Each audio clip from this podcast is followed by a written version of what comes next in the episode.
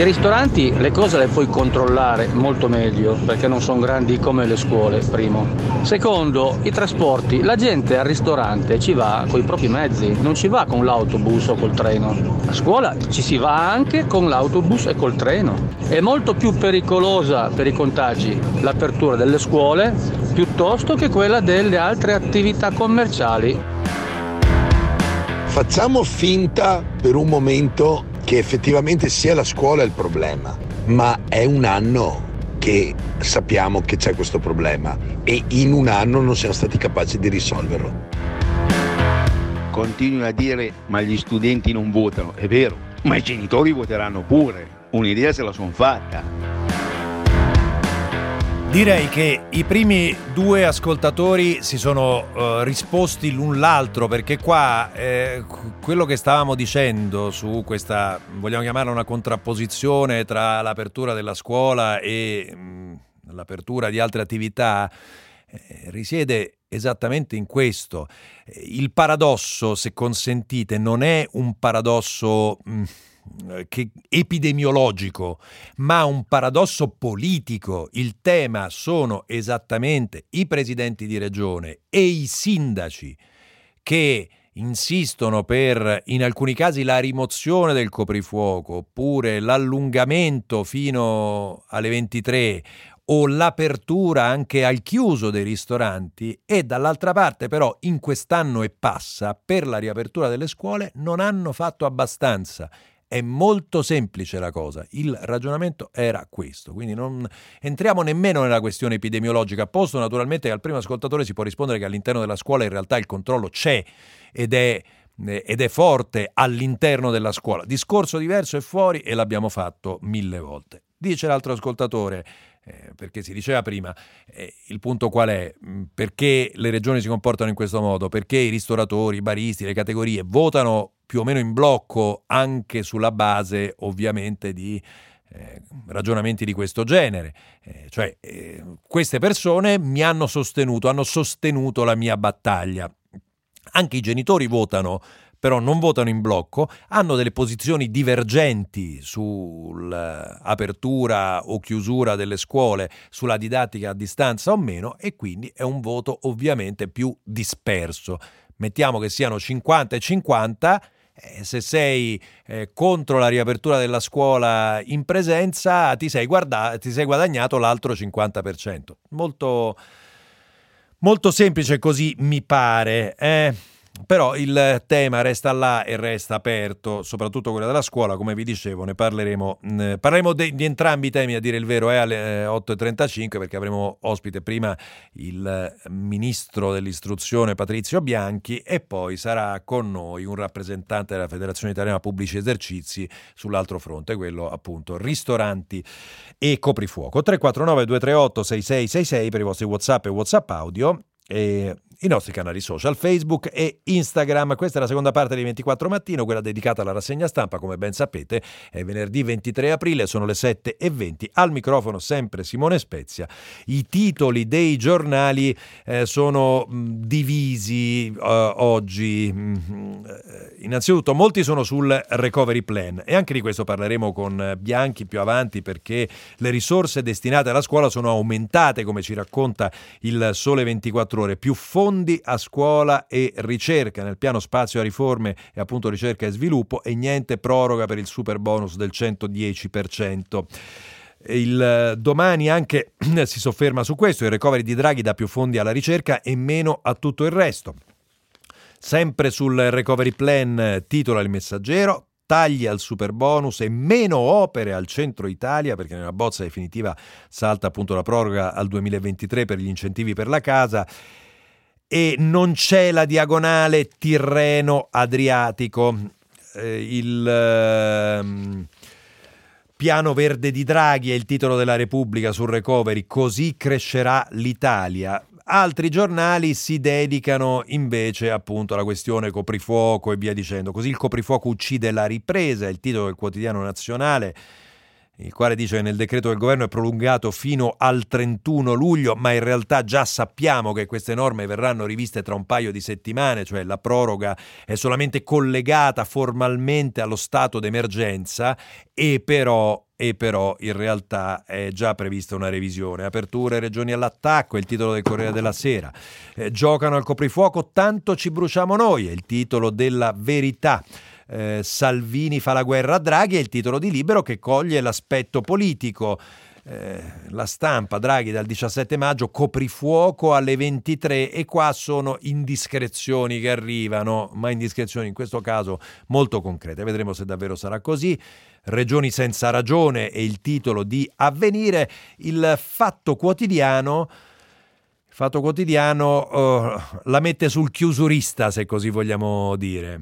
Sicuri di aprire? Al nord Italia morti di Covid sono il doppio della media europea, è l'allarme della John Hopkins University. A proposito di recovery, eh, il foglio ha un'esclusiva eh, e questa esclusiva è il eh, testo scovato dal foglio che è l'introduzione scritta da Mario Draghi alle bozze non ancora definitive del piano, il titolo è Immaginazione e creatività, il recovery, spiegato da Draghi. Eh, il manifesto si dedica al Summit mondiale sul clima, Febbre a 40 è il titolo, eh, perché sono 40 i capi di Stato e di governo che vanno in ordine sparso su questo fronte il giornale su una vicenda di giustizia. Avremo un'ampia pagina dedicata alla giustizia eh? in apertura di trasmissione. Il supergiudice Scroccone si rimette per la vergogna, non pagava ristoranti e debiti, Gamacchio costretto a lasciare. Un giudice molto importante questo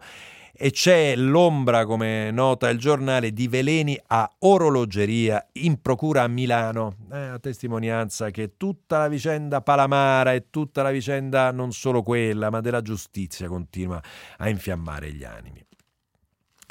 Visto che siamo però nelle aule di giustizia, mm, fatemi iniziare da una storia che è curiosamente reperibile solamente a pagina 14 del quotidiano nazionale e di taglio basso, perché è una storia che, mh, a mio personalissimo giudizio, promette di eh, aprire un fronte interessante quantomeno di cronaca.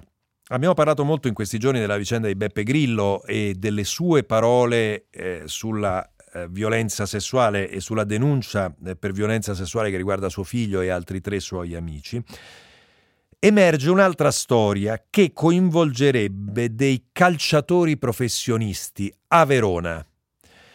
Ed eccola qua, hanno violentato una ventenne, cinque calciatori sotto accusa, è il racconto un messaggio um, per invitare una ragazza ad una serata in compagnia in un appartamento, poi un gioco di carte alcolico e infine la violenza sessuale. Sono cinque calciatori professionisti tra 21 e 28 anni.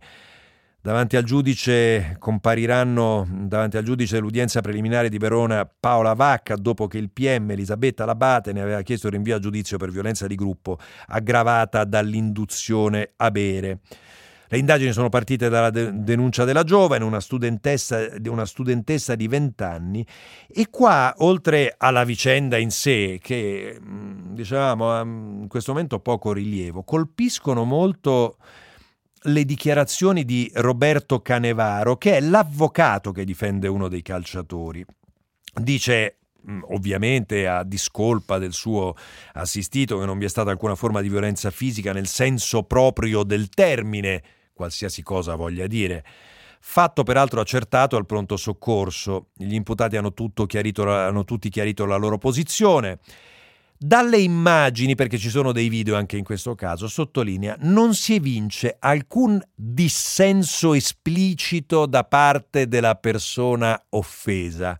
E come capite qua si annida un mondo e la testimonianza che ancora non abbiamo capito nulla il tema non è il dissenso non esplicito, è che ci deve essere assenso esplicito, cioè è una cosa completa, è completamente l'opposto, cioè il fatto che una ragazza ubriaca non dia dissenso esplicito non configura il fatto che non ci sia violenza sessuale. Allora se ancora siamo a questo livello, eh, nel tentativo di difesa pare che proprio non ci siamo. Il tutto, um, adesso poi arriveremo perché abbiamo aperto con questa storia, arriveremo tra un attimo al caso politico che coinvolge la sottosegretaria alla giustizia Macina sulla vicenda invece di Beppe Grillo, Macina del Movimento 5 Stelle. E però, visto che siamo nelle aule di giustizia e parliamo di violenza, in questo caso, nel caso che andiamo a trattare molestie sessuali, eh, ci sono degli aggiornamenti su una vicenda della quale ci eravamo occupati più di una volta e che rientra in tutto, in, quel, in tutto quel grande capitolo che ha a che fare con le rivelazioni di Luca Palamara e quello che succede all'interno della magistratura. Ed è la vicenda di... Um, una eh, giudice, una magistrata, eh, che Alessia Sinatra, PM di Palermo, che aveva raccontato di aver subito molestie sessuali dal procuratore di Firenze Giuseppe Creazzo. Ehm, ricorderete, perché di questa vicenda ci eravamo occupati, che e lei poi aveva inviato alcuni messaggi nel 2019 a Luca Palamara chiedendogli di ostacolare la corsa di Creazzo alla Procura di Roma con frasi co- come questa: Giurami che il porco cade subito. Perché appunto lei aveva subito una molestia sessuale e aveva deciso di non denunciarla nel 2015 perché non voleva nuocere al buon nome della magistratura. Cosa succede? Ci racconta il giornale a pagina 13 con Lodovica Bullian che parla a un suo amico, un amico della, mm, eh, della dottoressa Sinatra. Mi raccontò che è un eh, neuropsichiatra infantile, già consulente della Procura di Palermo, amico di Sinatra. Mi raccontò che al ritorno una, da una cena di lavoro, mentre rientrava nella sua camera, il collega ebbe un approccio fisico intrusivo nei suoi confronti e questa cosa l'aveva turbata molto. Era molto sconvolta perché aveva grande fiducia nei confronti del collega e considerò questo episodio come un tradimento non solo sul piano personale. Si sentiva molto sofferente e violata nella sua intimità e per lei era molto doloroso. Le scuse non erano mai arrivato, ma arri- arrivate per anni. Lei avrebbe sofferto di attacchi di panico e crisi di ansia. Sulla stessa pagina del giornale troviamo l'altra vicenda che poi apre il giornale stesso. Ed è una storia che, mm, guardate, a mio giudizio, ancora più che ha a che fare con eh, Piero Gamacchio, che è consigliere di Corte d'Appello, uno dei magistrati più anziani ancora in servizio, ha a che fare proprio con il come si muovono le cose all'interno delle procure. La storia è questa. Gamacchio, um, di Gamacchio è emerso nelle settimane scorse che aveva dei debiti, non pagava alcuni ristoranti e via dicendo. Dunque, ehm, cosa fa? Si dimette a questo punto, si dimette per vergogna. Chi è questo uh, giudice Gamacchio?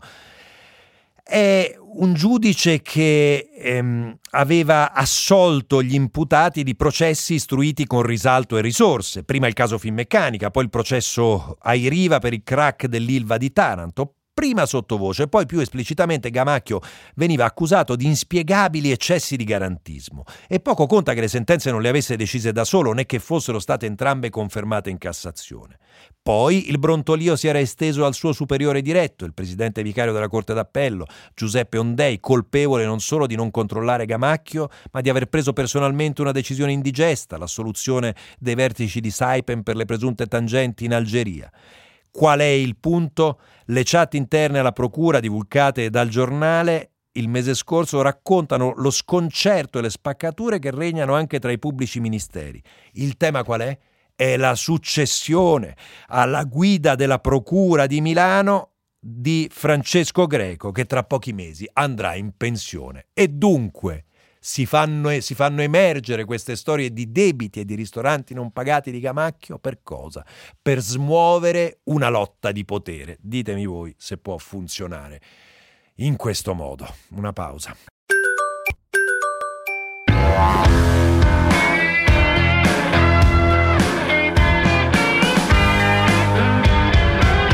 «24 mattino» Quindi prima era tutta colpa della Zolina e adesso i presidenti delle regioni cosa dicono? A chi la cercano di dare la colpa? Io insegno nel Milanese, una scuola media, da settembre sono andata sempre a scuola. Dovresti ricordare ai signori che vogliono aprire ristoranti che a scuola gli studenti hanno la mascherina sempre. Al ristorante come mangia la gente? Come vedete eh, ce n'è per una parte e ce n'è per l'altra. Prima abbiamo fatto sentire l'ascoltatore che diceva eh sì, ma le scuole comportano più movimento, al ristorante si va in macchina da soli. Mm, io tenderei a non mettere in contrasto le due cose. Ribadisco ancora una volta che il tema mi sembra essenzialmente politico. Ho visto che siamo dalle parti mm, del, eh, delle procure. Eh, c'è tutta la chiusura dell'indagine per il crollo di Ponte Morandi a Genova, a parte il povero procuratore capo Francesco Cozzi, anche lui a ridosso della pensione, al quale eh, a pagina 23 del Corriere il titolista fa uno scherzaccio di quelli terribili perché eh, il titolo è questo, è stato un lavoro gigantesco e ora mi sento come Kennedy in realtà poi se uno sembra, sembra francamente un po' troppo, eh. poi in realtà uno va a leggere l'intervista di, di Cozzi, il quale dice mi sento come Kennedy quando diceva di aver fatto tutto il possibile per adempiere al suo dovere. Sia chiaro che non mi paragono a lui, ma la sensazione è quella, di più non potevamo fare, come capite è una dichiarazione un po', un po più morbida, no? è semplicemente una citazione di, eh, di Kennedy. Un'intervista molto equilibrata, devo dire quella di Andrea Pasqualetto al procuratore Cozzi, nella quale um, dice questo. Um, il sistema si prestava ad aggiramenti dei controlli sulla sicurezza. Comunque, da qualche tempo il Ministero ha implementato questa attività e i lavori di manutenzione che non erano mai stati fatti in precedenza. Pro- questa è una sua soddisfazione, gli chiede Pasqualetto, se i processi non evitano la recidiva, cioè che si pongano le condizioni perché certe tragedie non si ripetano, non servono a nulla, altrimenti la storia non insegna nulla e anche sul tema facile, no? facile al populismo. Dice la politica dei dividendi ha prevalso sulla sicurezza, non bisogna fare discorsi ideologici. Se c'è un meccanismo che dà in concessione un bene pubblico sia pure, ma il privato con quei profitti deve necessariamente sostenere dei costi per garantire l'assoluta sicurezza del bene, un bene che deve poi restituire a scadenza come gli è stato consegnato. E qua eh, emergono dettagli ulteriori no? dalla chiusura delle indagini, questi decine di studi, prendiamo dal secolo XIX a pagina 9, firmati dal supercapo nazionale delle manutenzioni Michele Donferri Mitelli, oggi ritenuto tra i principali responsabili del crollo, e in un caso presentati a un convegno internazionale a Shanghai dove si descriveva degrado diffuso su tutti i tiranti e mettevano in luce le anomalie, ma nessuno intervenne.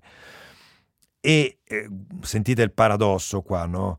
Le valutazioni sui rischi contenuti erano aggiornate di anno in anno con il copia e incolla e gli screening, cioè i controlli che andavano fatti sul posto, erano eseguiti in realtà mediante binocoli e cannocchiali per verificare in che condizioni fossero i piloni di Ponte Morandi.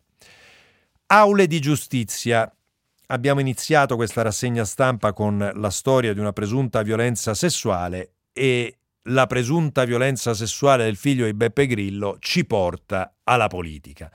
E al caso, ricorderete che ieri abbiamo citato eh, Anna Macina, sottosegretaria alla giustizia del Movimento 5 Stelle, la quale aveva rilasciato questa intervista eh, al Corriere della Sera ponendo in evidenza quello che intravedeva come un conflitto di interessi tra la senatrice Bongiorno e il suo ruolo come avvocato della presunta vittima dello stupro, della ragazza che ha denunciato lo stupro eh, da parte del figlio di Beppe Grillo e di tre suoi amici.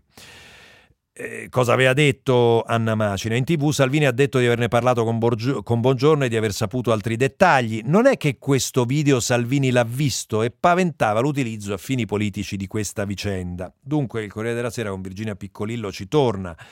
E ci torna dicendo che a questo punto quell'intervista è diventata un caso, tanto che eh, la Lega chiede le dimissioni della sottosegretaria perché dice è entrata di fatto in, in, un, in, una questione, in un singolo processo ed è una cosa che non la riguarda, ha attaccato oh, l'onorabilità di un, di un avvocato come Giulia Bongiorno, dall'altra parte i 5 Stelle eh, chiedono, chiedono, invece che ci sia chiarezza su, rispondono chiedendo chiarezza su quel fronte. È intervenuta, a quanto pare, dicono in discrezione la ministra eh, Cartabia, la ministra della giustizia Cartabia, la quale avrebbe detto appunto alla sottosegretaria ora basta, non si interviene più su procedimenti in corso. E visto che siamo sulla politica, la politica andiamo direi. Politica che ci porta su questo strappo di Matteo Salvini che sta eh, facendo tanto discutere eh, ed è eh, uno strappo che potrebbe condurre a, una, a, un nuovo papete, qualcuno dice, vi ricordate che era stato evocato anche nelle settimane scorse, quindi un Salvini che a un certo punto si sgancia da questa maggioranza eh, perché sente profumo di elezioni, profumo elettorale, e profumo di consenso e rompe con questa maggioranza. Il racconto che è un retroscena di Tommaso Ciriaco ed Emanuele Lauria ci racconta di un eh, Mario Draghi che ricuce con Giorgetti, con il quale ha un ottimo rapporto, e che dall'altra parte, con un Salvini che dall'altra parte sarebbe pronto all'escalation. Perché? l'esigenza che avrebbe raccontato ai suoi colleghi di partito è dobbiamo farci vedere, dobbiamo farci vedere, dobbiamo farci sentire, dobbiamo rispondere a quel tipo di elettorato. Il tormento di Giorgetti, raccontano Ciriaco e Lauria, si nutre invece di imbarazzo silenzioso. Anche in questo caso il merito conta pochissimo perché il ministro è forse più aperturista di Salvini pesa però il metodo, che l'ha costretto a digerire quella che nei fatti è stata una sconfessione. Il capo delegazione ha accettato per due volte nei vertici di maggioranza soluzioni che poi Salvini ha bocciato chiedendogli di non sostenerle. Non posso essere mandato al massacro, è il senso dei suoi ragionamenti sconsolati. E poi abbiamo un po' di analisi su questo fronte che mm, secondo me sono interessanti e vale la pena darle direi quasi più quasi più dei retroscena. Ad Alberto Signore, pagina 5 del giornale, parla di un Salvini che si muove in una strada stretta con il rischio che poi magari a freddo arrivi l'incidente. Non solo nel PD, in verità pensano che l'ex vice premier non arriverà fino in fondo. Un altro papete infatti lo escluderebbe automaticamente dalla decisiva partita per la successione a Sergio Mattarella che si giocherà a inizio 2022. Proprio per questo però non solo nel PD c'è chi sta lavorando ad una maggioranza Ursula per l'elezione del prossimo capo dello Stato, un modo per provare a sterilizzare Salvini nel, palagio, nel passaggio politicamente più importante dei prossimi anni. Lina Palmerini sul Sole 24 Ore eh, ci dice invece che forse qualche elemento fa notare, no? che qualche elemento di mediazione dalle parti di Palazzo Chigi, dalle parti del governo è mancato evidentemente, perché eh, dice, dice, Palmerini, racconta, ricostruisce un po' la vicenda e poi dice eh, il, lo strappo di Salvini si aggiunge ad altri come quello delle regioni che ieri hanno accusato il Premier di non rispettare la Costituzione nell'interlocuzione con i territori. In pratica i governatori attaccano Draghi per non averli ascoltati e per aver preso decisioni difformi sulla riapertura delle scuole rispetto a quanto concordato in precedenza. Oh, vi richiama qualcosa alla memoria questo? Perché a me ricorda esattamente quello che succedeva al governo Conte Beh, succede anche, eh, lo, lo nota giustamente anche Lina Palmerini. Dice: Sembra un po' di rivivere le stesse scene di quando c'era il Conte 2 e le tensioni con gli enti locali erano quotidiane, così come si vede lo stesso film sul recovery plan. L'accusa all'ex premier era di decidere tutto da solo, di progettare tecnostrutture tenendo fuori i partiti e le stesse frasi si sentono in questi giorni. Il nodo è ancora la governance del piano su cui le forze politiche dicono di essere al buio. Pare insomma che pure adesso il nodo sia quello delle mediazioni mancate a Palazzo Chigi. Il traffico.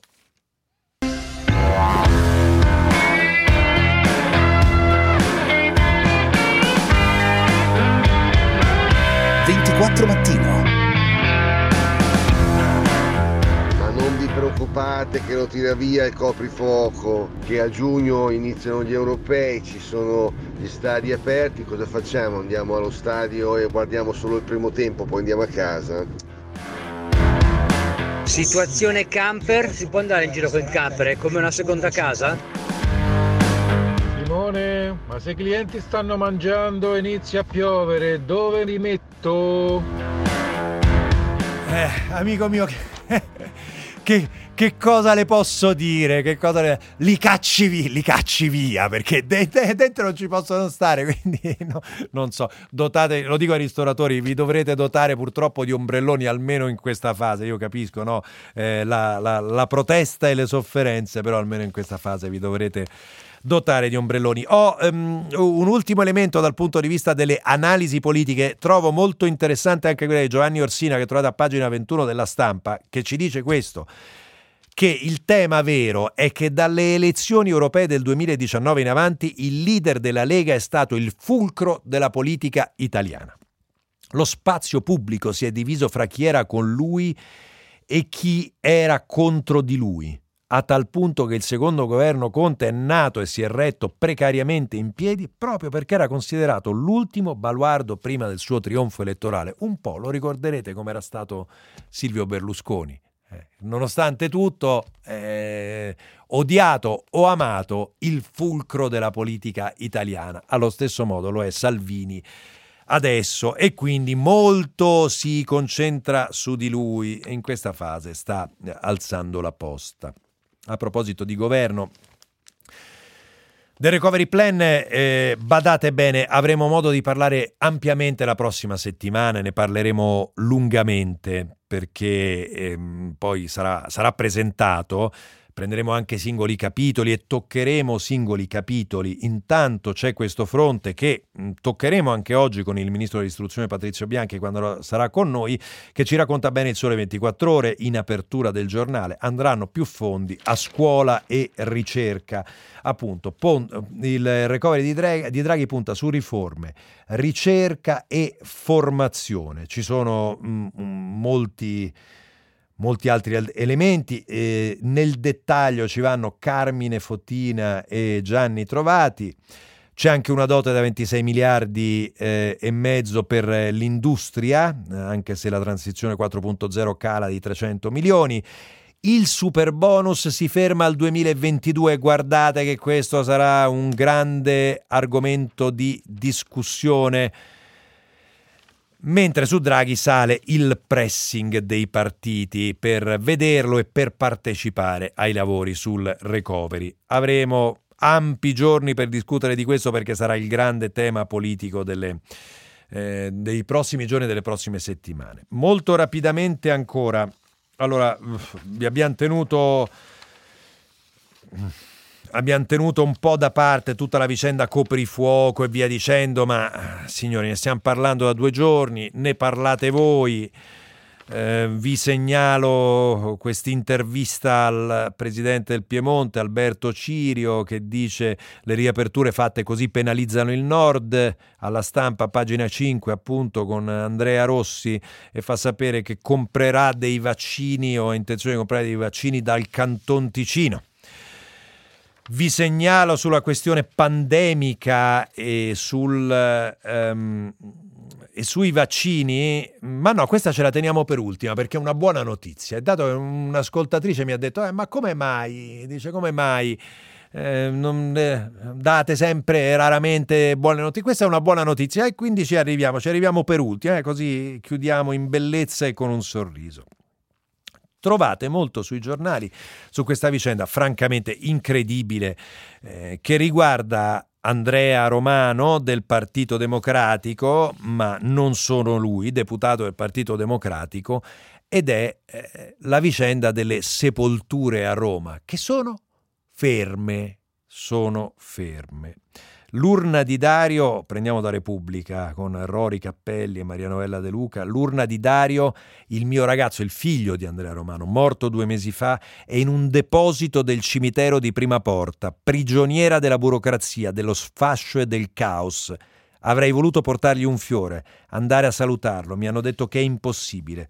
Ho chiesto di poter trasportare lo stesso l'urna di Dario al Verano, dove verrà deposta in una tomba di famiglia per avere finalmente un luogo dove ricordarlo insieme a Costanza, mia moglie e ai nostri altri tre figli. L'ama mi ha detto che è impossibile. Cara Raggi, a me non serve la tua solidarietà, ma tempi di sepoltura degni di una città civile. Ci volevano le parole dolenti di Andrea Romano, parlamentare del PD, perché uno scandalo della città dei morti della capitale si squarciasse il velo dell'indifferenza. In quei 140 ettari di agro romano sulla, fia, sulla via Flaminia, tra i prati erbosi e sconfinati coperti di croci, c'è oggi uno spettacolo che toglie il sonno. Centinaia e centinaia di salme accatastate nei depositi all'aria aperta, stipate in camion frigoriferi, attendono da settimane la cremazione o la sepoltura insieme a decine e decine di urne con le ceneri un cimitero nel cimitero nella, um, senza pace e senza quiete, dove i rischi sanitari diventano ogni giorno più seri. Abbiamo avuto 5.000 morti in più da ottobre ad oggi, il sistema non ha retto, si difende l'AMA, c'è stato un aumento esponenziale delle cremazioni, erano meno di 6.000 nel 2006, sono arrivate a 17.000 nel 2017, più i morti del Covid, sei forni crematori non bastano più, e quindi tutto, uh, tutto si ferma, uh, raccontano dall'ama. E guardate, eh, lo volete un paradosso? È lo stesso problema che stanno avendo adesso in India a Mumbai hanno lo stesso problema, che non sanno come cremare le persone. Andatevi a riascoltare la puntata di oggi, eh, di, mm, la replica di ieri, per meglio dire, il podcast di Nessun luogo è lontano del nostro Giampaolo Musumeci, nel quale lo raccontavano benissimo. A Mumbai succede a Mumbai e succede a Roma e a Palermo, eh? ci racconta la stampa a pagina 11. Ah l'ombra della malavita, una gestione lumaca della, democra- della burocrazia, l'emergenza cimiteri a Palermo e Roma, numeri da capogiro. 858 feretri in attesa di sepoltura nel capoluogo siciliano, circa 2000 nella capitale e problemi di gestione che si scontrano anche con l'illegalità. Questo è, questo è Carmelo Pezzino, direttore di TG Funeral 24, il notiziario quotidiano del comparto funerario e cimiteriale italiano, osserva che è troppo facile scaricare la questione sul disastro Covid, perché i tempi lunghi per le sepolture hanno radici lontane che non sempre, purtroppo, eh, racconta, brillano per trasparenza. Oh, visto che siamo a Roma, oh, non mi fate sfuggire il messaggero, perché vedremo le conseguenze e che cosa diranno i sindacati le famose strane allergie all'ATAC delle quali abbiamo parlato ieri, gli autisti che non vogliono andare sugli autobus perché sono allergici alle disinfezioni. L'amministratore delegato dell'ATAC promette multe a chi diserta gli autobus. Nell'intervista di Lorenzo De Cicco a pagina 8 vedremo se succederà davvero. Infine, la buona notizia promessa arriva dallo Spallanzani proprio di Roma, perché è là che andiamo la corsa dei vaccini del Lazio sta funzionando e sta funzionando bene. I ricoveri in rianimazione sono dimezzati, in ospedale ci sono sempre meno anziani, si vede la luce in fondo al tunnel. Eh? Ci fermiamo, c'è GR24, ci risentiamo tra poco. Come vi dicevo, i due grandi temi di oggi, la scuola da una parte col ministro dell'istruzione Patrizio Bianchi e i ristoranti e i pubblici esercizi con eh, le categorie alle 8.35 e tra poco il commento di giornata con Paolo Mieli 349 238 6666 per i vostri Whatsapp e Whatsapp audio.